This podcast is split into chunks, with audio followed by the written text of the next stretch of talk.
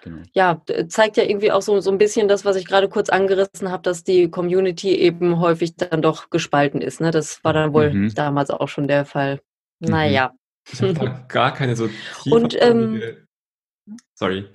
Ich wollte noch kurz eine Sache, eine Sache sagen. Ich habe da gar keine so tiefergründige ähm, Wissen oder so, aber ich bekomme das immer wieder so mit von älteren Generationen von ähm, Schwulen und Lesben, in, die in Deutschland ähm, geboren und aufgewachsen sind, dass da früher mal was gab zwischen beiden Lagern und dass sie heutzutage immer noch ab und zu so ein bisschen, keine Ahnung, irgendwie schwer tun. Aber mhm. das ist vielleicht mein persönlicher Eindruck. Ich habe so ein paar Begegnungen gehabt und wo ich dachte so, ja, aber warum jetzt irgendwie ähm, unter uns, dachte ich, aber vielleicht gibt es eine tiefergründige Geschichte. Wenn jemand davon mehr weiß, bitte ähm, ja, meldet euch bei mir und belehrt mich.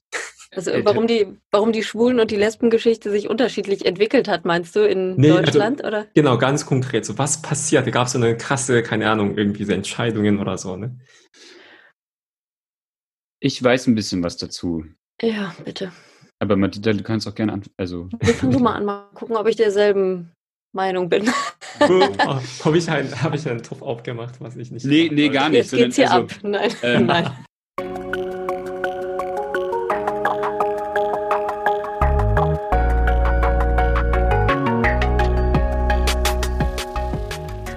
Herzlich willkommen zu einer Sonderfolge von Somewhere Over the Hay Bale.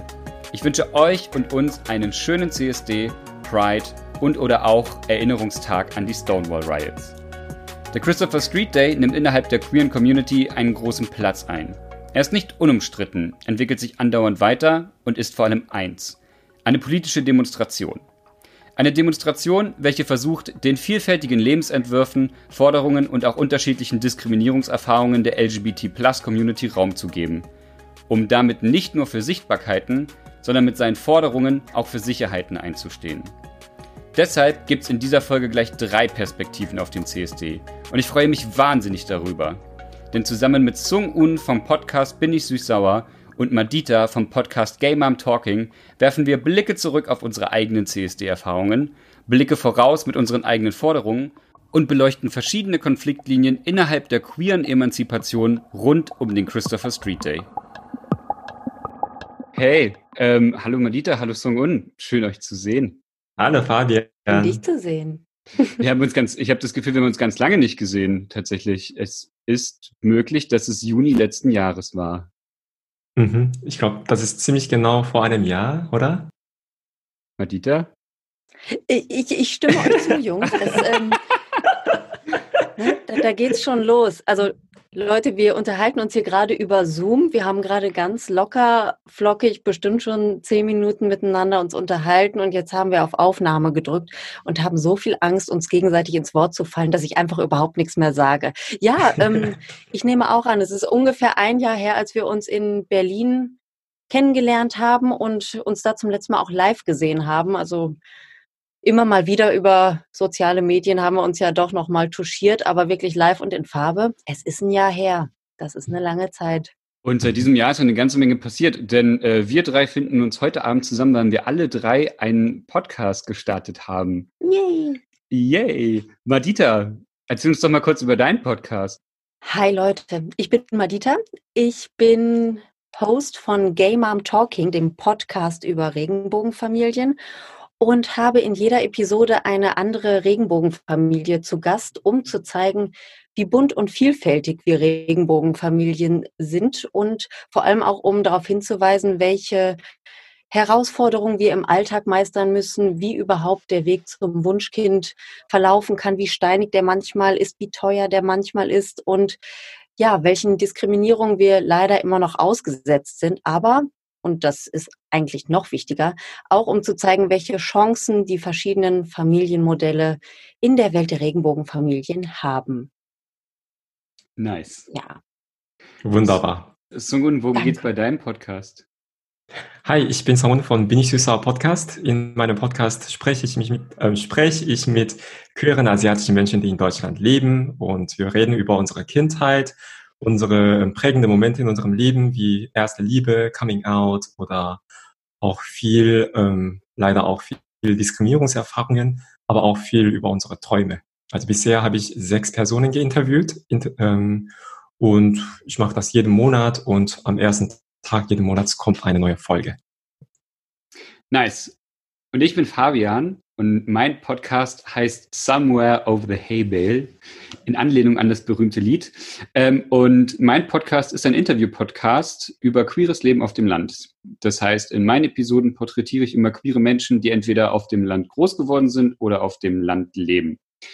Ich möchte damit gerne so ein bisschen den Fokus verschieben, weg von, dass queeres Leben nur in den großen Städten existiert und auch so ein bisschen weg davon, dass Landleben und queeres Leben so immer im Konflikt miteinander stehen und dass das gar nicht vereinbar ist. Und das stimmt nicht.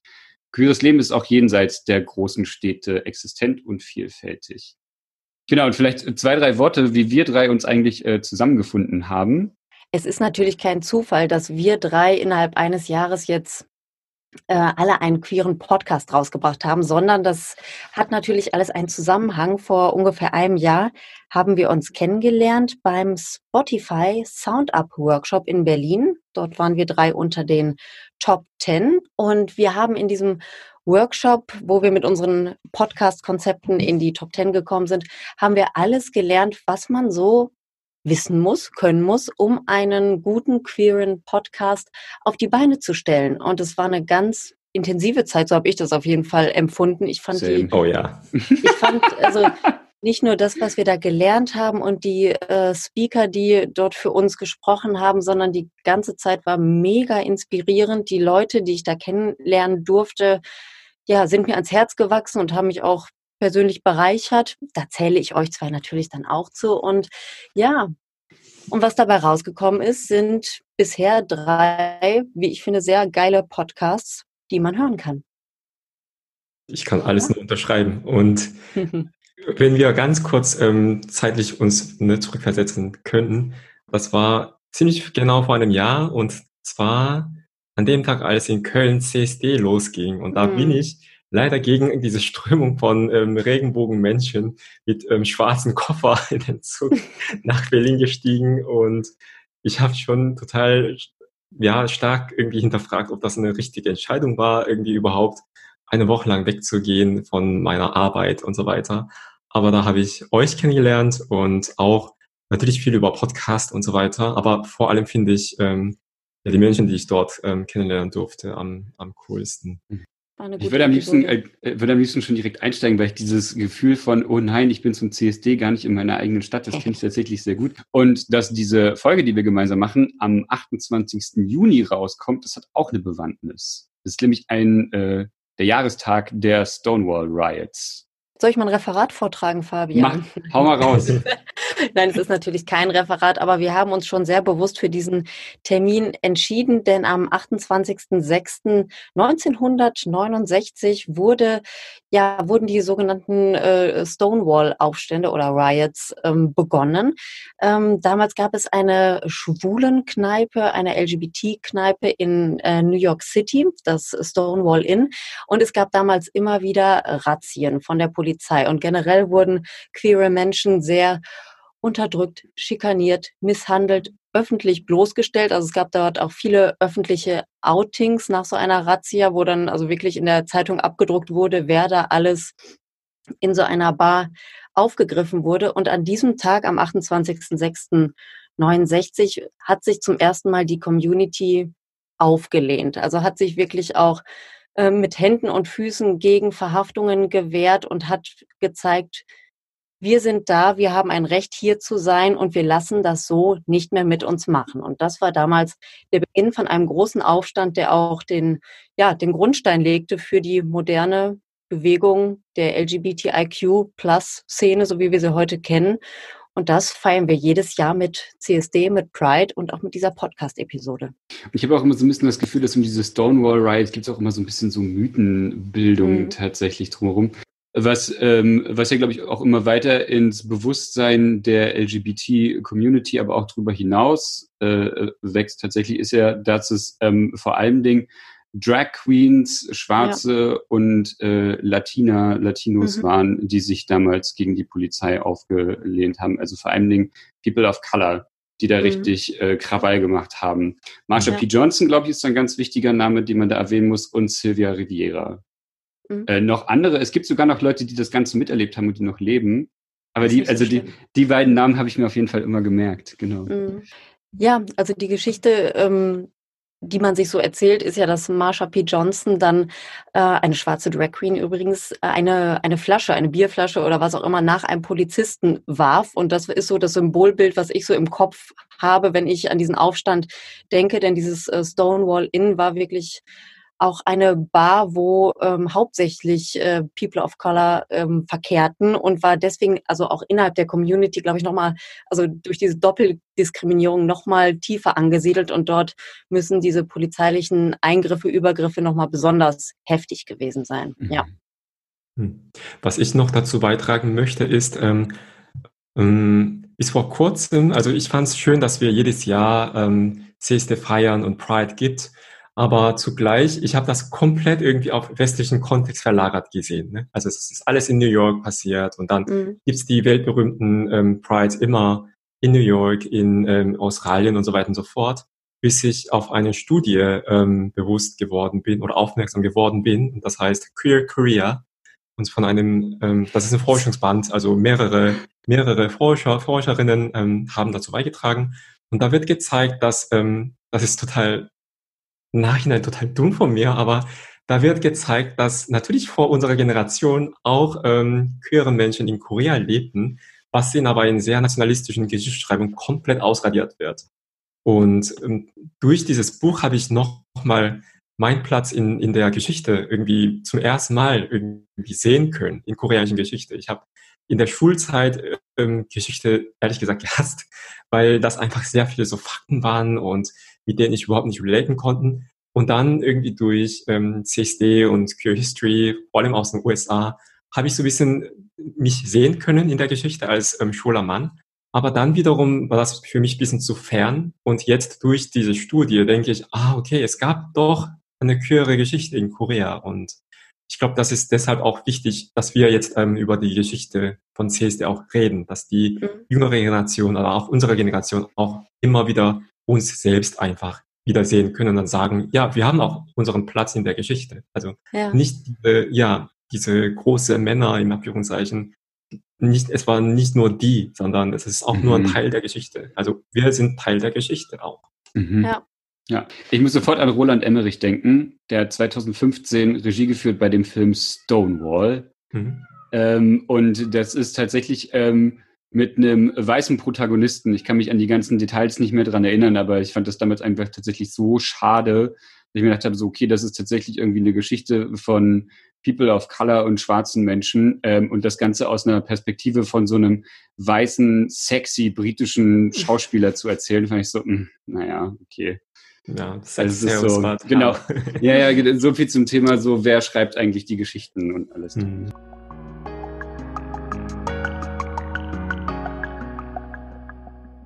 Könnt ihr euch noch an euren ersten aktiven C S D erinnern? Ich habe nach dieser Frage ernsthaft darüber nachgedacht und auch mit meinem Partner darüber heute unterhalten. So, ja, wann waren wir zum ersten Mal auf einem C S D? Und ich glaube, das war bestimmt in Köln, weil davor in Seoul kein so richtiger C S D stattgefunden hat, also stattgefunden hat, wenn ich richtig erinnere. Aber wir beiden hatten so gut wie gar keine Erinnerung mehr daran. Das ist ungefähr so zweitausendelf und zwölf und mehr nicht, weil wir vielleicht zu viel Karneval gefeiert haben. Die beiden Erinnerungen sind einfach vermischt. Was war Karneval, was war C S D? Keine Ahnung. Aber du warst ja damals als Student nach Köln gezogen und hast ja auch, glaube ich, relativ schnell deinen jetzigen Mann kennengelernt. War dir denn bewusst, wie so ein C S D in Köln abgeht? Also was da auf dich zukommt? Kannst du dich daran erinnern? Also alles ausgelöscht? Nein, eigentlich gar nicht. Das ist ja riesig also, auch, ne? Ja, riesig, ja, ich habe ihn ja vor, eigentlich, also ich habe ihn viel früher kennengelernt, also zweitausendfünf, ja, als ich als Austauschstudent in, in, in Köln, also in Bonn war. Und ich bin damals zweitausendelf, zwölf, ich war schon dann als Regulärstudent in Deutschland gewesen und da haben wir schon zusammen gewohnt und so. Und wir haben aber, das war genau in der Zeit, wo wir beide so langsam als schwule, ähm, schwule Männer mehr ähm, uns getraut hatten in der Öffentlichkeit, Händchen zu halten und so weiter und so fort. Auch in Deutschland. Also mein Mann hat sich auch ziemlich spät irgendwie geoutet. und, und so weiter. Und also ich glaube, wir haben eigentlich nicht so gut verstanden, oder ich habe nicht so gut verstanden, also doch, dass es Parade gab und Pride, so, ne? Aber wir hatten gar keine Vorstellung, wie es dann abläuft. Also, ja. Mhm. Wie war es bei euch? Ich habe ja, mein äußeres Coming-out hat ja auch relativ spät angefangen, also zumindest in meiner Wahrnehmung so mit dreiundzwanzig. Und als ich dreiundzwanzig war, habe ich schon in Berlin gewohnt. Äh, und da war ich zum ersten Mal äh, bei einem, beim Christopher Street Day gewesen. Äh, weiß ich noch. Und ich wusste, da, ähm, hatte mich damals noch gar nicht damit so beschäftigt, was geht da eigentlich, warum machen die Leute das und alles drum und dran, weil ich einfach noch so krass mit mir selber beschäftigt war. Und weiß noch, dass ich dann damals nach Schöneberg in den Nollendorf-Kiez gefahren bin mit einer Gruppe von Leuten und war ich war so krass erschlagen, einfach weil sich alle in diese U-Bahn gequetscht haben. Das war wie, wenn man am ersten Mai mit der U-Bahn nach Kreuzberg fahren will. Don't do it, wirklich einfach don't do it. Und ich war einfach so so eingequetscht irgendwie und bin da rausgekommen. Es waren einfach Tausende von Leuten, es war so viel Musik und es waren überall, also überall schon Leute am Feiern und am Buntsein und die ganze Straße war schnurrbart. Ich war total überfordert. Also das war ein sehr eindrückliches Erlebnis. Ich kannte, also ich bin ja auch kein Stadtkind so, ne? Ich, ich kenne ja so eine großen Menschenansammlungen nicht. Das Größte, was es bei uns früher so an Ansammlungen gab, war halt das Dorffest irgendwie. Ähm, äh, genau, und ich war einfach so total erschlagen. Und ich weiß noch, mein erster C S D, den, den fand ich einen ziemlichen Reinfall tatsächlich, weil ich da äh, mit zwei Leuten dann war und die waren dann immer so, ah ja, ich habe ja, also mir hat gerade noch eine Freundin geschrieben, die kommt jetzt auch noch zu uns und wir stellen uns mal dahin. Und dann haben immer irgendwelche Leute, wollten immer noch, dass irgendwelche Leute mit dazukommen. Und das fand ich immer so anstrengend, weil ich das Gefühl habe, wir standen mehr rum, als wir eigentlich mitmarschiert sind und demonstriert haben. Und das war immer so ein Koordinationsaufwand, das fand ich total furchtbar. Da habe ich mir halt so, nein, nee, weder, es war richtig anstrengend und kacke. Ähm, und habe mir seitdem zur goldenen Regel gemacht zum C S D, wenn ich zum C S D gehe, ich nehme mir eine feste Gruppe und diese Gruppe wird auch nicht aufgeweicht mhm. und wir bleiben auch nicht stehen, um uns die ganze Zeit mit irgendwelchen Leuten zu koordinieren. Ich finde es richtig anstrengend. Mhm. Ähm, die nächsten C S Ds, die ich gemacht habe, die waren alle immer viel schöner. Dann war es immer, habe ich, kamen auch Leute von außerhalb zu Besuch, mit denen bin ich dann hingegangen und dann hatte ich meistens eine richtig gute Zeit. Mhm. Genau. Hast du das denn damals schon so als äh, Demonstration wahrgenommen? Also ich schätze dich so ein, dass du mit dreiundzwanzig wahrscheinlich schon politisch interessiert warst und vielleicht sogar engagiert warst. War das für dich mehr Party oder mehr Demo? Äh, ich habe ja tatsächlich auch Politikwissenschaft studiert. Das ist ja. Ach, hör auf. Ähm, das ja, wusste ich nicht. Das ist gar nicht schön, dass wir uns das, mal sprechen. Das wissen die wenigsten, weil ich damit auch am wenigsten mache in meinem Leben. Ja, würde ich auch nicht so laut erzählen, ja. ähm, ich habe natürlich damals, ähm, so was ich immer nie mitgekriegt habe, war die Verlesung der Forderungen. Das habe ich nie mitgekriegt, aber auch meistens, weil ich mich nicht bis zur Hauptbühne irgendwie so durchgeboxt habe. Mhm. Ähm, ich habe natürlich das alles irgendwie unter so einem sehr durch so eine Perspektive von Sichtbarkeit gesehen, von wir erobern uns die Straße und wir machen uns selbst mhm. sichtbar, war natürlich von einigen Sachen auch sehr überfordert, die ich da äh, gesehen habe, und aber nicht in einer ablehnenden Art und Weise, sondern mehr in einer so crazy, das gibt's, so mhm. Puppy Play heißt es, genau, Puppy Play, ähm, so, und dann war ich immer so, wow, okay, krass, und ich war immer so ein bisschen so, immer am Gucken und so Eindrücke sortieren. Deswegen habe ich mich anfangs gar nicht so richtig damit beschäftigt, ähm, dass es ja eigentlich auch eine Demo ist, so mhm. an sich. Äh, mittlerweile lese ich mir die Forderungen immer erstmal im Internet durch, be- bevor ich auf die Demo gehe. Aber Madita, wie war das bei dir? Wie war dein erster C S D? Äh, bunt war der, der war sehr bunt. Der war, ähm, das war total aufregend. Also ich war damals sechzehn und oh. ähm, ja, ja. Das ist, oh und ja. Ich, Oh, oh, das ist, oh ja. Ja, das war auch wirklich so, so ganz kurz, nachdem ich ähm, wirklich mein inneres Outing für mich selber hatte, auch kurz eine Freundin hatte, habe ich glücklicherweise bei mir in der Schule ähm, einen Jungen kennengelernt, der sich als schwul geoutet hatte, und seitdem waren wir so unzertrennlich. Also wir hatten vorher nicht so viel miteinander am Hut, ah. aber das war dann die Gemeinsamkeit, die uns wirklich über Jahre verbunden hat. Und also das ist jetzt schon ein paar Tage her, als ich sechzehn war. Damals gab es, also vielleicht an die HörerInnen, die sich das gar nicht so vorstellen können, so Internet und so, das gab es da noch nicht so wirklich. Ne? Also, wir hatten, ja, also wir hatten zu Hause im, im Arbeitszimmer meines Papas hatten wir so ein Modem stehen. Ich weiß nicht, ob ihr euch daran noch erinnern könnt, was diese Einwahlgeräusche, ja, danke, genau. Ne? Und also mit sechzehn hatte ich vielleicht in meinem Leben zwei, drei E-Mails geschrieben. Ne? Also so mit Informationsfluss oder so, das, das gab es nicht. Es gab so eine so eine Gratis-Zeitschrift mit so Veranstaltungstipps, wo auch ab und zu mal schwul-lesbische Veranstaltungen drin standen. Und ich und mein schwuler äh, Buddy, den ich dann damals hatte, wir sind dann wirklich mit öffentlichen Verkehrsmitteln immer so von Party zu Party gefahren. Und ich hatte, ich hatte damals zwei Kalender, einen mit meinen echten Terminen und einen mit den Fake-Terminen, die ich meinen Eltern erzählt habe und so. Also so war voll süß, clever. Ne? Ja, der Fabian guckt ich, ich mich dachte, jetzt an, oh, oh wow, das ist rührend. Ja, voll. So, ja, und in diesem äh, Stadium meines Lesbischseins kam dann der erste C S D. Also mein schwuler Freund sprach mich dann in der Schule an, hey, wollen wir auf den C S D nach Köln fahren? Also ich komme ja aus dem Ruhrgebiet, da ist Köln natürlich so die die nächstgrößere oder ganz Gordon große und Nummer.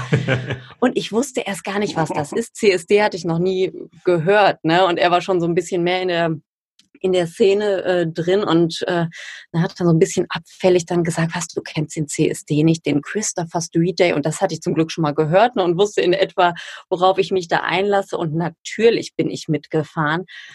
Und also ich bin da also aus dem Zug ausgestiegen in Köln und also echt fast aus den Latschen gekippt. Was da mhm. los war, hat mich echt kom- komplett erschlagen. Und die Parade in Köln ist sehr imposant. Jedes Jahr, jedes Jahr größer und noch größer und noch größer. Und ich habe das damals wirklich, also was du gerade gesagt hast, Fabian, kann ich total nachvollziehen, dieses Sich, sich zeigen, präsent sein, das habe ich damals mit meinen jungen sechzehn Jahren auch schon gefühlt. Aber ähm, für mich war das damals kein, also ich habe die Demonstration dahinter habe ich nicht gesehen. Ne? Für mich war es einfach schön, auf offener Straße ähm, ja, mich zeigen zu dürfen als Teil dieser großen Community. Und ich weiß noch, das wurde dann, also ich, wir wussten, dass abends im, im W D R, im westdeutschen Fernsehen, sollte so ein kleiner Videoschnipsel vom C S D gezeigt werden. In irgendeiner, in irgendeiner Sendung sollte das mit auftauchen. Und Ups. Das habe ich mir dann damals auf V H S-Kassette aufgenommen und habe, also es waren echt zehn Minuten oder so, und habe mir das immer wieder angeguckt, zusammen mit oh. meinem schwulen Freund von damals, und haben dann irgendwann so auf Stopp gedrückt und konnten dann genau zeigen, da, da in dieser Menge, da, das sind meine Haare, da ist dein Rucksack, und dann oh. war das echt so richtig so, ja, wir gehören dazu, ne? Wir waren oh, dabei, wir sind Teil so von diesem großen Ding, und das war schon echt sehr geil. Und ja, ab da sind wir, oder bin ich wirklich jedes Jahr, bis dann das mit den Kindern passiert, bis ich dann Familie gegründet habe, war ich auch fast jedes Jahr in Köln beim C S D. Und ja. Gibt es in Duisburg auch einen? Es gibt, was ist das für eine Frage? Natürlich hat Duisburg einen C S D. Okay.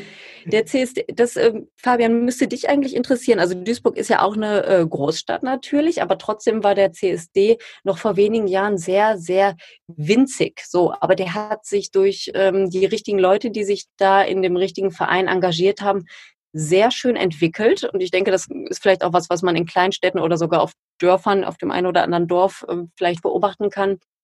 Und der wird immer politischer. Wir haben auch eine Demonstration an der, ähm, am Rathaus wird auch die Regenbogenflagge gehisst. Und ähm, ich beobachte das sehr, sehr genau und sehr gerne, wie sich der C S D in meiner Stadt so entwickelt, wie ich es auch für richtig halte. Nämlich mhm. eine schöne Mischung aus Sichtbarkeit, Aufklärung, aber eben auch Politik. Ne? Also das, äh, ich glaube, das war oder ist vielleicht immer noch das Problem, dass der C S D bei vielen immer noch als Karneval zwei Punkt null angesehen oh, ja. wird, die sich eben, ja, ne? Genau.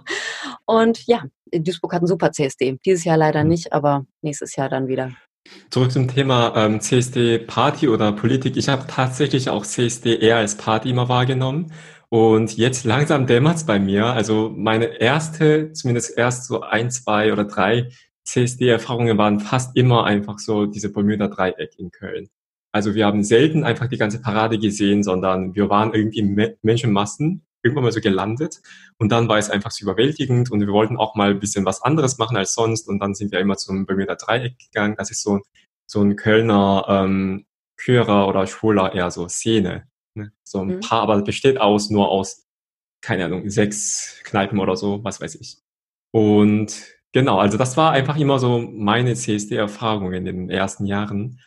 Und ich finde es einfach wunderschön, dass du, also Madita, als so jung, ähm, im jungen Alter auf den C S D warst, weil das ist tatsächlich das, was mich ähm, neuerdings total ähm, beeindruckt hatte. Also das war zweitausendsiebzehn, als ähm, Homo-Ehe ähm, im Bundestag, im Deutschen Bundestag ähm, durchgewunken mhm. wurde. Und in dem Jahr war das Thema auch, glaube ich, Homo-Ehe oder so, ähm, in C S D in Köln. Und da habe ich zum ersten Mal ähm, so bewusst, ähm, oder es ist mir zuerst mal bewusst geworden, auf eine Gruppe, ähm, das war nämlich so N R W queere Jugend oder so. Mhm. Und das waren, ähm, ja, ich glaube, das waren wirklich so Kinder wie du damals, Madita. So, ich glaube, so ein paar Dutzende Jugendlichen, die sich schon als ähm, lesbisch, schwul, bi oder trans oder äh, ja, ähm, identifizieren konnten. Und die haben so hellauf lachend einfach durch die Straße marschiert. Das war kurzer Zug, aber ich war so berührt. Also, weil mhm. ich in meinem, ich, ich wusste ja schon immer, dass ich ähm, schwul war, auch als ich ganz kleines Kind war. Aber ich habe nie getraut, mich selbst zu zeigen. Und ich konnte überhaupt nicht irgendwie vorstellen, mit anderen Jugendlichen darüber so auszutauschen. Und dann sah ich diese Gruppe von ähm, einfach so lachende, ähm, ja, einfach total frei aussehende, also einfach total freie, befreite Gruppe. Und ich habe damals, da habe ich auch angefangen zu nachzudenken, so, wow, also wie viel, also wie groß der Unterschied von jetzt an für die sein sollten. Also in einer Welt aufzuwachsen, dass, mhm. ähm, dass man jeden und jede heiraten darf, ähm, egal ob diese Person ne, von dem gleichen Geschlecht ist, oder, Geschlecht ist oder nicht. Und ja, das war, deshalb finde ich das am schönsten, egal ob wir das als bewusst ähm, ähm, politische Veranstaltung wahrnehmen oder, ähm, oder nicht. Es gibt immer Leute, die das neu entdecken für sich selbst und das auch dann für eine ganz andere Welt bedeutet, ein ganz anderes Leben bedeutet. Und das ist das Schönste daran, ja, von C S D. Total. Und auch irgendwie so den C S D zu nehmen, um mit dem ja auch so zu wachsen, ne? Also ich mhm. meine, alle Personen, die auf den C S D gehen, ich wage jetzt diese, diese steile These, so wie sie jetzt hingehen, waren sie beim ersten C S D vielleicht auch nicht dabei gewesen, sondern so, ne? Queere Persönlichkeiten, queere Sichtbarkeit, die wächst ja auch. Also ich habe das gemerkt, dass meine Outfits zum C S D auch von Jahr zu Jahr halt so, ne, nicht nur so, ich ziehe mich ganz normal an, sondern dass ich mir dann auch schon ein bisschen was überlegt habe und dann kam Schminke mit dazu und dann kamen halt besondere Klamotten mit dazu und ich bin ja irgendwie auch gewachsen und einfach auch diesen mhm. Raum auf der Straße zu haben, Sachen auszuprobieren und damit halt irgendwie auch so zu wachsen und zu sich zu finden. Ich glaube, das ist einfach sehr, sehr, sehr, sehr viel wert auf jeden Fall. Ich wollte nur kurz eine Frage stellen, was ist aus dieser Freundschaft geworden, Madita? Nix. Du meinst äh, die Freundschaft zwischen mir und meinem, meinem schwulen Klassenkameraden damals? Mhm. Sie hatte sehr lange Bestand, bis wir dann das Abitur in der Tasche hatten und sich unsere Wege getrennt haben. Natürlich hatten wir da auch noch Kontakt, aber äh, also wir haben uns echt super verstanden. Wir haben auch Urlaub gemeinsam gemacht. Wir kannten immer die Freunde oder Freundin äh, des anderen oder der anderen. Aber ich, also ich glaube, es war schon eine... eine Zweckgemeinschaft in, also so, ne, in, in, der, in der Community sozusagen. Mhm. Also natürlich, das ist jetzt ein bisschen gemein, vielleicht hört er ja zu, ne? Also wenn du das hörst, das stimmt jetzt so nicht. Äh, ich mag dich sehr gerne, äh, aber ich glaube, das war einfach so das, das Ding, was uns verbunden hat damals. Mhm. Und mhm. ja, also jetzt haben wir über Social Media noch lockeren Kontakt und das war es aber auch. Und mhm. vielleicht hört das ja jetzt und weiß, wie viel mir diese Zeit bedeutet hat. Es war sehr schön. Oh. Ja. ähm, was geht denn dieses Jahr eigentlich so in, in Köln und in Duisburg? Ich glaube, in Köln findet dieses Jahr gar kein ähm, Straßen, ich wollte fast sagen Straßenkarneval statt, sondern Straßenparade statt. Ich habe mehr leider nicht äh, mich damit ähm, beschäftigt, aber ich glaube, wie alle anderen Städte wird das eher auf online gehen. Mhm. Gibt es ein Motto? So- Ja, ich wollte nur sagen, dass äh, jeder C S D sein eigenes Motto hat. Ich kenne jetzt das Mo- Motto aus Köln auch nicht, soweit ich weiß. Ist geplant, dass er im Oktober nachgeholt wird. Übrigens, was du gerade erzählt hast, ne, mit diesem äh, äh, Puppy Play, da kann ich mich auch noch total dran erinnern, dass mich das auch sehr irritiert hat, so auf den ersten C S Ds, mhm. auf denen ich war. Also ich fand es nie irgendwie schlimm, aber es ist ja das ist immer noch was, auch obwohl ich ja jetzt so alt bin, das ist immer wieder ein Thema, was so ähm, in meinem Freundeskreis auf den Tisch kommt. Ne? Mhm. Wie werden wir denn dargestellt? Muss das denn sein, dass auch die Fetischgruppen mitlaufen? Meine Meinung ist ja, na klar muss das sein. Ne? Denn wir sind, wir sind ja eine Community und wenn wir das sein möchten, dann gehören natürlich alle dazu und äh, das finde ich irgendwie ganz seltsam, dass dann innerhalb der Community dieser C S D nochmal so gestückelt werden soll. Ne? Dürfen jetzt die lesbischen Mamas mitlaufen, die sind ja nicht cool genug, dürfen jetzt die Fetischleute mitlaufen, die sind ein bisschen zu cool und so weiter. Ne? Das äh, finde ich immer etwas, ja, etwas erschreckend, ne? Dass wir uns so untereinander nochmal so aufteilen sollten am liebsten, ne? Der, mhm. der Meinung einiger Leute nach. Aber ja, das nochmal zum Puppyplay, fiel mir jetzt gerade mhm. ein. In Berlin gab es ja tatsächlich, in Berlin gab es ja ähm, mal jahrelang äh, zwei C S Ds. Es gab einmal den großen offiziellen vom mhm. äh, Berliner C S D e V äh, und dann gab es noch einen selbstorganisierten äh, transgenialen C S D, der in Kreuzberg stattgefunden hat. Über einen Streit tatsächlich darüber, dass der C S D so kommerzialisiert war. Mhm. Und ich glaube tatsächlich, es gab mal einen Berliner Politiker, der gesagt hat, da wo Müll ist, da gibt es auch Ratten. Und dann hat, glaube ich, das S O sechsunddreißig hatte so einen Rattenwagen angemeldet, äh, wo sich dann so queere Punks draufgesetzt haben und es dann so mit Dreck in die Menge geworfen haben als Widerstand äh, gegen, also jetzt nicht den Leuten so direkt ins Gesicht, aber so aus dem Wagen heraus, so als Widerstand mhm. gegen die Berliner Pol- äh, Politik. Die Polizei hat ihn dann irgendwann dann so abgekapselt und dann mussten die ihr eigenes Ding machen und dadurch, dann haben die spontan ihren eigenen Straßenzug gemacht nach Kreuzberg. Und es war wohl irgendwie auch so, weil nämlich Wagen oder Wä- Wagen, ein Wagen, zwei Wägen, Wägen, die sich äh, angemeldet haben beim C S D, dass die dann so ein Wagengeld bezahlen mussten, ähm, was natürlich für so kleine selbstorganisierte Gruppen halt irgendwie schwieriger mhm. war zu machen, als halt irgendwie so für, wer ist da so, Mercedes-Benz, schlag mich tot, mhm. so, ne? Ähm, und das ist, auf diesem Streit gab es deswegen dann äh, zwei C S Ds tatsächlich in Berlin eine ganze Weile lang, ja.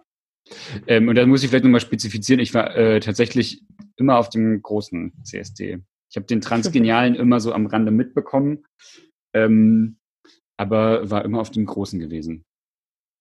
Ich muss da, ähm, da bin ich ein bisschen zwiegespalten. Also in Deutschland ist es ja so ähm, gängig geworden, dass so Großkonzerne eigene, immer eigenen Wagen schicken, so, ne? In Groß-C S Ds und Mercedes oder Telekom und alles, also auch Unis, Hochschulen und so weiter. Und manchmal habe ich auch den Eindruck, dass sie eigentlich so mehr, also die Unternehmen sich selbst ein bisschen so feiern oder irgendwie vermarkten wollen. So, wir sind so tolerant, wir sind so open und so weiter. Aber zugleich denke ich, ja, für die Leute, die da arbeiten, ähm, ist das doch irgendwie ein Signal, okay, ähm, in dem Hinsicht seid ihr völlig irgendwie klar bei uns, das ist kein Problem. In Korea gibt es ähm, seit Jahren auch, also seit ein paar Jahren eigentlich ziemlich große C S D, also Christopher Street Day in, Ko- in Korea auch.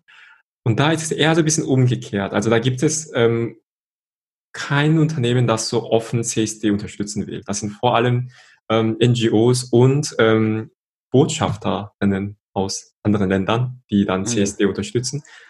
Und es gab letztes Jahr so einen Skandal, dass ein Bierhersteller ähm, pünktlich zur C S D-Zeit ähm, einen regenbogenfarbigen Bierdosen pro, ähm, produziert hatten. Das ist in Queer Korea natürlich super ähm, gut angekommen, mhm. weil das das allererste Mal war, dass so ein großes Unternehmen so diesen Queer-Marketing getrieben hatte. Und dann aber gab es so riesen Shitstorm gegen diese Unternehmen von ähm, total konservativen Lager. Und dann hat ähm, das Unternehmen irgendwie gesagt, das hat mit C S D überhaupt nichts zu tun. Das ist einfach die Regenbogenfarbe, das ist schön und das hat nicht, gar keinen politischen, ja, Botschaft, danke Fabian, also gar keinen politischen Botschaft und da habe ich gedacht, ja, vielleicht ist dann doch eher, also wenn, wenn es die zwei Optionen gäbe, ja, mit, also offen zuzugeben oder einfach so zu vertuschen, total zu verschweigen, dann wäre es mir, ja, sogar lieber, in Anführungszeichen, ähm, ja, queere Sichtbarkeit für ähm, Konzernmarketing äh, irgendwie ein bisschen anzueignen, als ganz im Gegenteil, ne? zu, mhm. zu leugnen, dass sie überhaupt nicht am Hut hätten. Das fand ich ziemlich bitter. Mhm. Ja. Mhm. Mir ist eine Sache aufgefallen, ähm, jetzt beim offiziellen Berliner Christopher Street Day, der auch abgesagt wurde wegen Corona, ähm, da kann das Motto immer gewählt werden äh, und das diesjährige Motto ist äh, Don't Hide Your Pride, äh, auch noch mit einem deutschen Untertitel und ich fand das sehr schön, ich möchte, ähm, weil nämlich damals der erste neunzehnhundertneunundsiebzig gab es ja die ersten C S Ds, ich glaube, in Bremen, in Köln und in Berlin, äh, alle zeitgleich. Und ähm, tatsächlich hatte ich das große Vergnügen, ähm, mal mit Bernd Geiser zusammenzuarbeiten und den auch äh, für meinen Podcast interviewen zu dürfen. Und Bernd hat damals neunzehnhundertneunundsiebzig in West-Berlin den ersten C S D mit organisiert. Und das, wow. Motto, und das Motto der Schwulen war tatsächlich, ähm, macht dein Schwulsein öffentlich. Und ich finde das einfach einen sehr schönen Rückgriff, dieses so don't hide your pride, das ist für mich so eine sehr, so ne, also dieses, dieses Motto von damals schimmert für mich da noch so durch, ist ein bisschen internationaler geworden, ähm, und ich finde das einfach einen sehr schönen Rückgriff. Äh, Lesben hat übrigens auch ein eigenes Motto, äh, und das finde ich auch sehr schön, ich finde das fast noch ein bisschen schöner, und zwar war das, Lesben erhebt euch und die Welt erlebt euch. Oh. Ja. Da habe ich jetzt viele Bilder im Kopf, wenn ich das höre. Schön. Zum Toll. Beispiel? Ach, so, so nackte Frauen aus so einer Muschel und naja, egal. Aber die Schaumgeborene. Genau. Ja, wie interessant. Schön. Aber komisch, dass das damals so separiert voneinander war. Waren das dann auch zwei Veranstaltungen? Oder? Nee, das war eine, das war eine Veranstaltung, aber es war mhm. schon, ähm, die hatten halt einfach schon zwei verschiedene Motti einfach gehabt damals. Mhm. So. Genau. Ja, zeigt ja irgendwie auch so, so ein bisschen das, was ich gerade kurz angerissen habe, dass die Community eben häufig dann doch gespalten ist. Ne? Das war dann wohl mhm. damals auch schon der Fall. Mhm. Naja. Das war gar keine so... Und, ähm, sorry. Ich wollte nur kurz eine Sache, äh, eine Sache sagen. Ich habe da gar keine so tiefergründige ähm, Wissen oder so, aber ich bekomme das immer wieder so mit von älteren Generationen von... Ähm, Schwulen und Lesben, in, die in Deutschland ähm, geboren und aufgewachsen sind, dass da früher mal was gab zwischen beiden Lagern und dass sie heutzutage immer noch ab und zu so ein bisschen, keine Ahnung, irgendwie schwer tun. Aber mhm. das ist vielleicht mein persönlicher Eindruck. Ich habe so ein paar Begegnungen gehabt, und wo ich dachte so, ja, aber warum jetzt irgendwie ähm, unter uns, dachte ich, aber vielleicht gibt es eine tiefergründige Geschichte. Wenn jemand davon mehr weiß, bitte ähm, ja, meldet euch bei mir und belehrt mich. Also warum die, warum die Schwulen- und die Lesbengeschichte sich unterschiedlich entwickelt hat, meinst du, in nee, Deutschland? Also, oder? Genau, ganz konkret. So, was passiert? Da gab es so eine krasse, keine Ahnung, irgendwie so Entscheidungen oder so, ne? Ich weiß ein bisschen was dazu. Ja, bitte. Aber Madita, du kannst auch gerne anfangen. Also. Fang du mal an, mal gucken, ob ich derselben Meinung bin. Oh, habe ich einen, hab einen Topf aufgemacht, was ich nicht... Nee, nee, gar nicht. Jetzt geht's hier also, ab. Nein, ähm, nein. Nee, ähm, und... Und zwar meines Wissens, ähm, also in Berlin gibt es tatsächlich auch noch krasse Grabenkämpfe so zwischen, also es gibt, ich habe das Gefühl, es gibt mehrere Grabenkämpfe, die ich gerne eigentlich überwinden würde. Und zwar gibt es einmal so den Grabenkampf so zwischen, ich nenne sie mal die Neukölln-Queers und die Schöneberg-Gays. So. Ach, krass. Ähm, und es gibt aber auch ähm, noch äh, einen krassen Grabenkampf zwischen Schwulen und Lesben. So in den, in den Gruppen. Ähm, und ich glaube, dass das, also so, ne, auch die Frage so, warum sind Lesben unsichtbarer als schwule Männer? Mhm. Ähm, warum haben schwule Männer mehr Geld als lesbische Frauen, so statistisch gesehen? Ich glaube, das hat viel damit zu tun, dass äh, schwule Männer vor allen Dingen so ihre eigene Emanzipationsgeschichte angestrebt haben und lesbische Frauen gesagt haben, so, hey, wir möchten uns auch emanzipieren. Und die versucht haben, das in der äh, allgemeinen feministischen Bewegung unterzubringen, wo es natürlich immer nur so ein Randthema war und nicht ja. das Hauptthema. Das war, glaube ich, das eine. Äh, zum anderen, glaube ich, was halt auch ein sehr strukturelles Defizit ist, ist, dass äh, lesbische Frauen trotzdem sehr oft in heterosexuellen Ehen, ähm, also in, in, mit heterosexuellen Männern liiert waren und Familien gegründet haben. Ähm, weil das einfach das gesellschaftliche Bild war und weil halt einfach der sozioökonomische Status von Frauen damals vor allen Dingen viel über den Mann definiert wurde, so von Brotgewinner und sowas, allem drum und dran. Und dass diese Frauen tatsächlich dann, wenn sie ähm, sich von den Männern haben scheiden lassen, dass die natürlich dafür nicht irgendwie finanziell unterstützt wurden und denen teilweise auch noch so das Sorgerecht von, für ihre Kinder entzogen wurde, wenn sich dabei rausgestellt hat, dass die lesbisch sind. Und ich glaube tatsächlich, lesbische Frauen hatten es einfach bei, also noch viel, viel, viel schwerer tatsächlich äh, als schwule Männer. Und die eine Sache, ich glaub, zu kämpfen, also die hatten viel genau. mehr Kämpfe zu kämpfen dann. Ja. Absolut. Und ich glaube tatsächlich so, ne, also ähm, schwule Männer haben sich zu Zeiten von der großen H I V- und AIDS-Pandemie, damals Ende der achtziger, Anfang der neunziger, die haben sich viel umeinander gekümmert. Was, glaube ich, dabei viel aus dem Blick gerät, ist, dass ähm, Frauen und auch viele lesbische Frauen sich viel um ihre schwulen Freunde gekümmert haben und dass die da einfach super viel Care-Arbeit geleistet haben mhm. und dass die die Communities auch ordentlich zusammengehalten haben. Mhm. So. ich glaube, das hat auch viel damit zu tun, warum schwule Männer sich eher erlauben können, sichtbar zu sein und Risiken einzugehen, weil sie einfach finanziell anders abgesichert sind. Mhm. So zumindest, also das ist zumindest so, wie ich das weiß und wie ich das von den Statistiken her zumindest weiß. Ja, das hätte ich, ähm, das hätte ich nicht schöner sagen können. Das ist, das da blieb da hast, du mein Referat ge- hast du mein Referat geklaut sozusagen, hast bei mir abgeschrieben. Nein, äh, ja, vielen Dank.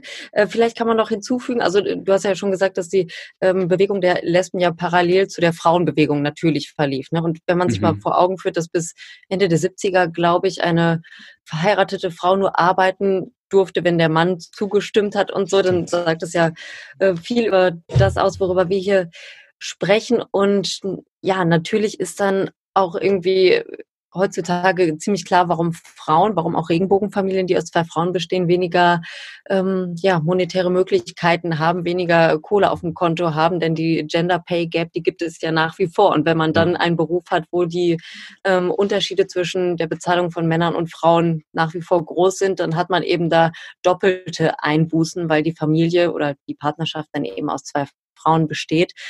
Ja, und generell sind, ja, warum Frauen, warum Lesben unsichtbarer sind, hast du ja gerade schon gesagt, was natürlich auch so ein, so ein trauriger ja, Beleg nochmal dafür ist, ist ja dieser Paragraph hundertfünfundsiebzig, den es ja nur ähm, mhm. für Männer gab. Mhm. Nein, wir haben sie verloren. Madita, nein, oh nein, wir haben sie richtig verloren. Da ist sie wieder. Hallo. Oh, puh. Hallo, hallo. hallo. War ich die Einzige, die weg war? Ja. ja. Und cool. Ausgerechnet in dem Moment, cool. als wir über lesbische Sichtbarkeit gesprochen haben, ja. warst du kurz weg. Das ist ja witzig, das lassen wir dann einfach so drin. Wer, äh, wer meinen Vortrag noch zu Ende hören möchte, kann sich gerne eine meiner nächsten Episoden von Gay Mom Talking, dem Podcast über Regenbogenfamilien, anhören. Nein, ich, ähm, ja, jetzt weiß ich nicht, wo ich rausgeflogen bin, aber... Paragraph hundertfünfundsiebzig, hm. falls du nochmal zwei, drei Sätze sagen magst. Dann, ich ich mache mal die Kurzversion. Also der Paragraph hundertfünfundsiebzig, den wir alle kennen, hat ja äh, die, äh, die ähm, sexuelle Verbindung zweier Männer unter Strafe gestellt und Frauen wurden da ja gar nicht erwähnt. Es gab in der ehemaligen D D R einen Paragraphen, der auch auf lesbische Sexualität ausgerichtet war, kennt aber irgendwie kein Schwein. Ne? Also außer man befasst sich wirklich mit der Thematik. Und ich habe nur gerade gesagt, als ich rausflog, dass das ja irgendwie nochmal unterstreicht, wie wenig ernst genommen lesbische Beziehungen mhm. oder lesbische Sexualität schon mhm. damals wurden. Ne? So, so viel zum mhm. Thema Sichtbarkeit. Ist ja witzig, dass ich rausgeflogen bin. Genau, aber weil du es gerade ansprichst, ähm, tatsächlich so der, der Ossi in mir springt dann natürlich auch sofort an und denkt sich so, also ja, also in der D D R gab es auch queere Emanzipation. Ähm, genau, und das tatsächlich nicht wenig. Also in Leipzig und in Berlin gab es das vor allen Dingen ganz viel.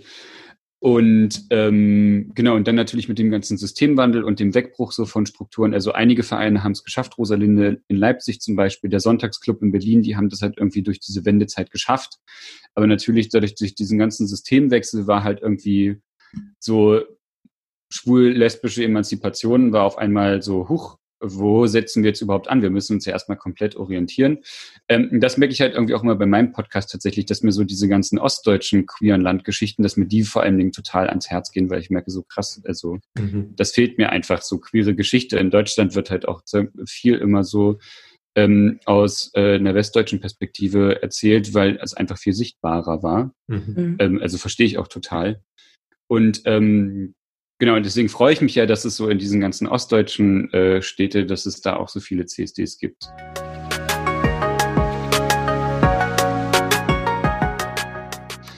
Und ähm, mit, mit Blick auf die Uhr, ich würde, glaube ich, gerne so, ähm, C S D hat ja auch immer so Forderungen. Und ähm, ich würde euch gerne so zum Abschluss einfach auch nochmal fragen, ähm, was glaubt ihr, was ist wichtig für zukünftige C S Ds, ähm, sowohl innerhalb der Community als auch an Themen, die ihr setzen wollt, als auch Forderungen, die euch irgendwie einfallen? Eins, also ich kann ja auch gerne kurz als Beispiel einen Anfang machen. Ich glaube, eins meiner absoluten Herzensthemen ist es tatsächlich immer noch, wir haben es gerade schon drüber gesprochen, diese Grabenkämpfe, die mir einfach äh, sehr wehtun zu sehen, dass so... Ähm, dass es viel an Solidarität mangelt, habe ich das Gefühl, mit lesbischen Frauen. Ähm, dass es vor allen Dingen aber auch, dass ich einfach viel mehr Solidarität und den Schulterschluss gerne suchen würde mit transidenten Menschen, die es auch, also auch innerhalb der Community echt nicht einfach haben. So, weil viele Räume halt klar als schwul oder lesbisch gelabelt sind und dann halt irgendwie es doch noch, also trotzdem irgendwie ein Thema wird, ob Menschen cisgeschlechtlich oder transgeschlechtlich sind. Was irgendwie auch schon wieder so zu äh, Ausgrenzungen führt. Genau, ich, da würde ich mir einfach so wünschen, viel mehr Schulterschluss, viel mehr so, hey, wir nehmen einander nichts weg, sondern wir sollten uns eigentlich alle supporten, um gemeinsam halt irgendwie zu gucken, dass nicht nur mit der Ehe für alle irgendwie Forderungen erfüllt werden und danach kommt nichts mehr, sondern es gibt halt eine ganze Menge zu tun. Und da würde ich mir einfach wünschen, wenn wir innerhalb der Community einen sehr starken Schulterschluss wagen und den auch suchen. Was wünsche ich mir? Ich wünsche mir äh, mehr Mut innerhalb unserer Community, ähm, mehr Mut von kleinen Gruppen, vielleicht auch in kleineren Städten. Denn ich habe so in den letzten Jahren, in denen ich mich ähm, viel für Regenbogenfamilien engagiert habe, habe ich gemerkt, dass man tatsächlich viel bewegen kann. Natürlich nicht eine Person alleine, aber wenn man eine kleine Gruppe ist und dann was auf die Beine mhm. stellt, dann kommen Leute und hören einem zu und schauen, schauen sich an, was man zu sagen hat und ähm, ja, lernen dich kennen. Und ich glaube, das ist ganz wichtig, also dafür, dass wir dann auch ähm, verstanden werden und wahrgenommen werden, dass die Leute uns kennenlernen. Und ich habe häufig so das Gefühl, dass viele Menschen sich das nicht trauen, weil sie denken, ich habe nicht den Support hinter mir, ich, ich alleine kann es nicht schaffen. Aber wenn ihr zwei, drei Leute seid, dann, dann macht was. Und also auch wenn es nur ein, eine kleine Veranstaltung ist oder vielleicht auch sogar eine Online-Veranstaltung, das kann wirklich schon ganz, ganz viel bewegen. Also die Erfahrung habe ich gemacht. Und was so Forderungen für die nächsten C S Ds angeht, also für uns Regenbogenfamilien ist es immer noch eine Katastrophe, dass wir diese Stiefkindadoption durchstehen müssen. Und deswegen wäre meine Lieblingsforderung, wäre, dass das äh, sogenannte Abstammungsgesetz hier in Deutschland geändert wird, so dass Regenbogenfamilien nicht mehr genötigt sind, in einem wirklich erniedrigenden Verfahren ihr eigenes Kind zu adoptieren. Denn das ist mit der Ehe für alle nicht ausradiert worden, mhm. sondern diese Diskriminierung, diese große Diskriminierung, besteht immer noch. Mhm. Ja. Ich habe durch meinen Podcast ähm, wirklich viele inspirierende Menschen mit asiatischen Hintergründen in Deutschland kennengelernt. Und eins hatten sie, nicht alle, aber einige von ihnen haben ähm, sowohl vor dem Mikro oder auch als auch hinter dem Mikro, also einfach persönlich, mir ihre ähm, ja, Diskriminierungserfahrungen innerhalb der queeren Szene erzählt. Und das ist natürlich äh, nochmal bitter, also dass man in einer Gruppe sich begibt und sich getraut hat, aus der eigenen Familie oder nationalen Gruppe rauszugehen und dann sich selbst zu sein. Und dann, wenn man dort allein wegen des wegen der Hautfarbe oder so nochmal ähm, ausgelacht wird oder nochmal einfach mhm. ähm, gehänselt wird, das ist wirklich sehr, sehr verletzend. Und ich persönlich erlebe das auch ähm, leider auch ab und zu, dass die Menschen ein bisschen, wie soll ich sagen, auch queere Menschen, ähm, so, ja, leider so denken, ja, ich bin queer, ich bin in dieser Minderheitsthemen total drin und ich bin deshalb automatisch ähm, antirassistisch und das ist leider nicht der Fall. Ich hoffe, dass die Menschen einfach in Ruhe danach überlegt und auch eher so Menschen, ja, die anders, also in Anführungszeichen anders aussehen, aussehen, also die People of Color und vor allem schwarzen Menschen, die hier auch überhaupt nicht leicht haben, vor allem als queere Menschen, Ähm, denen mal zuzuhören. Und mhm. ja, das wünsche ich mir, dass man mhm. auch, das ist ja auch mit aktuellen, ähm, durch aktuelle Ereignisse nochmal sehr deutlich geworden, dass auch in Deutschland ähm, vor allem schwarzen Menschen ähm, marginalisiert werden und auch auf unvorstellbare Art und Weise durch das ganze Leben lang ähm, diskriminiert werden. Das ist, das tut einfach weh. Und mhm. wir brauchen einfach außerhalb der Familie, also ich finde das schön, dass wir außerhalb der Familie eigene ähm, Familie oder eigene Gruppe irgendwie finden können und ich finde, ich hoffe, dass diese Gruppe, diese alternative Gruppe dann auch für jeden und jede offen wirklich wird. Mhm. Ja. Das würde ich mir auch wünschen, dass ähm, der C S D als eine Plattform genutzt wird, um Black Lives Matter und Stimmen und Perspektiven von People of Color und schwarzen Menschen ähm, weiterträgt und dass das nicht irgendwie so verpufft, sondern sagt, hey, wir sind halt eine jährlich stattfindende Veranstaltung, das ist ein Thema von gesamtgesellschaftlicher Relevanz, wir müssen das einfach Jahr für Jahr für Jahr auf dem Schirm mitbehalten.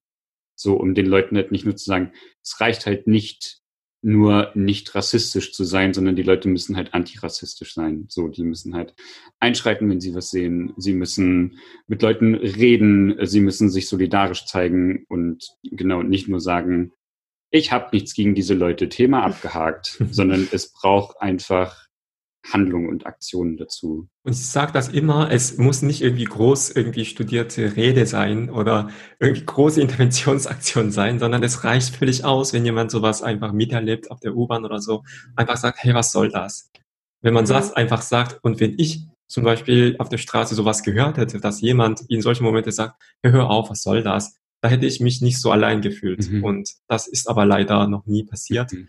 Und das wünsche ich mir, dass die Leute einfach da was sagen. Also mhm. ich glaube, wenn man einfach schweigt, da gibt man ungewollt auch mehr Raum für solche blöde, ähm, mhm. blöde Anmacherei. Und bitte lasst diesen Raum nicht so frei. Oder einen sehr praktischen Tipp, den ich gelernt habe, wenn ich merke, das ist eine Situation, das mir tatsächlich auch schon passiert, eine Situation, wo ich vielleicht gerade nicht dazwischen gehen sollte, weil ich sofort einen aufs Maul kriege, am Ende nicht weggehen, sondern bei der Person bleiben und sagen so, hey, wie geht's dir? Brauchst du was? Wo, wo also brauch, soll ich irgendwen für dich anrufen? So, ne? Und einfach auch den Leuten das Gefühl geben, hey, ich habe dich gesehen, mhm. hier ist meine Telefonnummer, wenn du einen Zeugen brauchst, ich bin auf jeden Fall da. So, ich habe das gesehen, was dir passiert ist. Äh, du bist nicht allein mit dem Kram, der passiert. So, mhm. genau. Und ich würde gerne, glaube ich, noch eine Sache sagen, ähm, weil ich jetzt... Äh, Ich merke irgendwie so, so noch so der Landjunge in mir, der hätte auch noch eine Forderung tatsächlich. Ähm, und zwar würde ich mir einfach doch tatsächlich sehr wünschen, ähm, dass auch in ländlicheren Regionen und außerhalb von Großstädten, dass Strukturen geschaffen werden und dass Jugendliche dazu ermutigt werden, zum Beispiel queere Jugendgruppen zu gründen und dass nicht alle, ich habe das Gefühl, alle reden drüber und niemand redet drüber. Das ist so, ja, wir sind alle so offen. Aber wenn sich dann doch Personen als trans oder als lesbisch, schwul outen, dass dann dass alle die Hände hochreißen und äh, gar nicht wissen, wie sie damit umgehen sollen. Klar, weil, also, weil auch die Strukturen dafür fehlen. Und ich fände das, glaube ich, cool, wenn da jetzt einfach mal präventiv gehandelt wird und gesagt wird, hey, wir schaffen die Strukturen. Strukturen schaffen kann auch sowas sein wie, ich gucke tatsächlich einfach bei irgendwelchen N G Os, nein, nicht bei irgendwelchen, aber bei N G Os, die ich cool finde oder bei politischen Stellen, und bestelle Informationsbroschüren mhm. und ich lege diese Informationsbroschüren bei mir im Jugendclub aus oder in der Schule aus oder gebe die halt irgendwie meinen Friends mit, damit die sich mit diesem Thema beschäftigen. Ja. Sodass nicht immer erst gehandelt wird, wenn die Hütte brennt, sondern dass halt irgendwie auch gesagt wird so, ey, uns gibt es, lasst mal langsam Strukturen schaffen. So. Das wäre mir sehr wichtig und da, glaube ich, können einfach schon viele kleine Sachen wirklich auch viel bewirken. Mhm. Auf jeden Fall. Wie schön. Jetzt haben wir unsere Pride gefeiert. Oder unseren Yay. Pride gefeiert, genau. Ja, wir haben ja so jetzt ähm, an einem Sonntagabend unser C S D zusammen gefeiert und ich muss sagen, das wird sehr lange in meinem Gedächtnis bleiben. Weil bisher war das, also seit ein paar Jahren habe ich irgendwie, das wurde da aus einer Fam- Familientradition geworden, dass ich mit meinem Partner, mit seinem Neffe, mit seiner Schwester immer auf den Kölner C S D gegangen sind. Quasi wir, wir fangen diese Präventionsarbeit sehr früh an mit unserem Neffe. Er ist jetzt irgendwie, ja, er wird jetzt fünf oder so und er war bisher jedes Jahr auf dem C S D. Das, das cool. ist eine super Arbeit. Nicht schlecht. Uns. Ja. Und zugleich habe ich mir auch so ein bisschen gehofft, dass wir ja auch so ein bisschen inhaltlich mehr beschäftigen sollten und so und das haben wir gemacht und obwohl wir jetzt uns so weit voneinander irgendwie getrennt sind, und vielleicht gerade deswegen, also habe ich diese eine Stunde, ja, sehr genossen und das, ja, und auch, ja, ich war mehrmals berührt, ja. Ich war sehr froh und mm. ich bin sehr froh, eure Geschichte noch näher kenn- kennengelernt zu haben und ich freue mich auf eure weitere Folgen. Ich habe die Stunde mit euch natürlich auch sehr genossen, zum einen, weil wir drei ja noch nie gemeinsam ein C S D gefeiert haben und die Umstände sind zwar seltsam, unter denen wir es tun, aber ich finde es wirklich sehr schön, diesen Abend jetzt mit euch verbracht zu haben. Und vor allem finde ich es auch echt schön, dass wir uns jetzt so zu unserem Sound-Up-Jubiläum noch einmal Stimmt. sehen und hören und auch ja feststellen, was wir in dieser Zeit, in diesem Jahr auf die Beine gestellt haben. Und also ich, ich finde, wir haben drei richtig tolle Podcast-Projekte realisiert und ich bin sehr stolz auf uns alle und ja, freue mich total, dass wir die, die Welt der äh, Podcasts ein bisschen bunter machen und auch viele wichtige Messages ähm, rausschicken in die Welt. Und deswegen finde ich das ganz toll, dass wir drei bei einem Glas Weißwein, ich weiß ja nicht, was bei euch auf dem Tisch steht, aber ich habe hier um. das, das gute Kristallglas von meiner Oma Lulu, äh, habe ich hier stehen und ein Glas Weißwein Bam. gemeinsam mit euch getrunken und ein schönes Gespräch geführt. Ich bedanke mich sehr. Ich habe mich nicht getraut, Alkohol zu trinken, weil ich so aufgeregt das, war. Das ist auch meine Premiere, das mache ich sonst bei Podcasts auch nicht, aber irgendwie war der Tag heute so verquer, da dachte ich, das darf jetzt sein. Ja. Ich fand das auch sehr schön mit euch. Ich merke an so Abenden wie diesen oder bei Gesprächen wie diesen, wie sehr ich es vermisse, in Situationen zu sein, wo ich die mehrheitlich von queeren Menschen mhm. ähm, zusammengesetzt sind, so, weil ich merke, es fällt mir einfach einfacher, über äh, Perspektiven zu reden, Fragen zu stellen, ähm, genau. Und das, ich merke einfach so, Corona macht das, hat das einfach wirklich nicht mehr möglich gemacht, so, und das ähm, vermisse ich einfach wirklich sehr und deswegen bin ich gerade so ein bisschen wehmütig. Äh, und ich mache jetzt noch was ganz Freches und das mache ich, solange das Mikrofon an ist. Ich werde mich nächstes Jahr ähm, zum C S D nach Köln einladen, zu uh, euch. Uh. Ja, du hast ein Bett bei uns. Sehr gut, ich mache das jetzt, ich lade mich jetzt einfach mal selber ein. Ja, mach das, ja. Sehr gut. Okay. Und ich fahre nächstes Jahr oder diesen, dieses Jahr im Oktober mal nach Duisburg. Ja, wir sollten dringend noch sagen, dass, dass, es, dass der Sound-Up-Wettbewerb im letzten Jahr für uns total spitzenmäßig war und wir natürlich nicht die Einzigen sein wollen, die davon profitieren, denn es gibt einen Sound-Up-Workshop zwanzig zwanzig.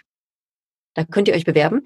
Wenn auch ihr eine gute Idee für einen queeren Podcast habt, so richtig aus der Mitte der Community hinaus, bewerben könnt ihr euch unter www.spotify.com slash soundup. Da findet ihr alle Infos. Und ihr habt noch bis zum siebzehnten, nee, bis zum fünfzehnten Juli habt ihr noch Zeit, eure Bewerbung einzureichen. Und ich rate euch, habt keine Angst, macht das einfach. Auch wenn ihr unsicher seid, was die Idee angeht, ähm, tut es einfach. Ihr müsst keine Vorkenntnisse mitbringen, die hatten wir auch nicht vorher. Und nee. wir haben trotzdem sehr viel, nee, wirklich gar nicht.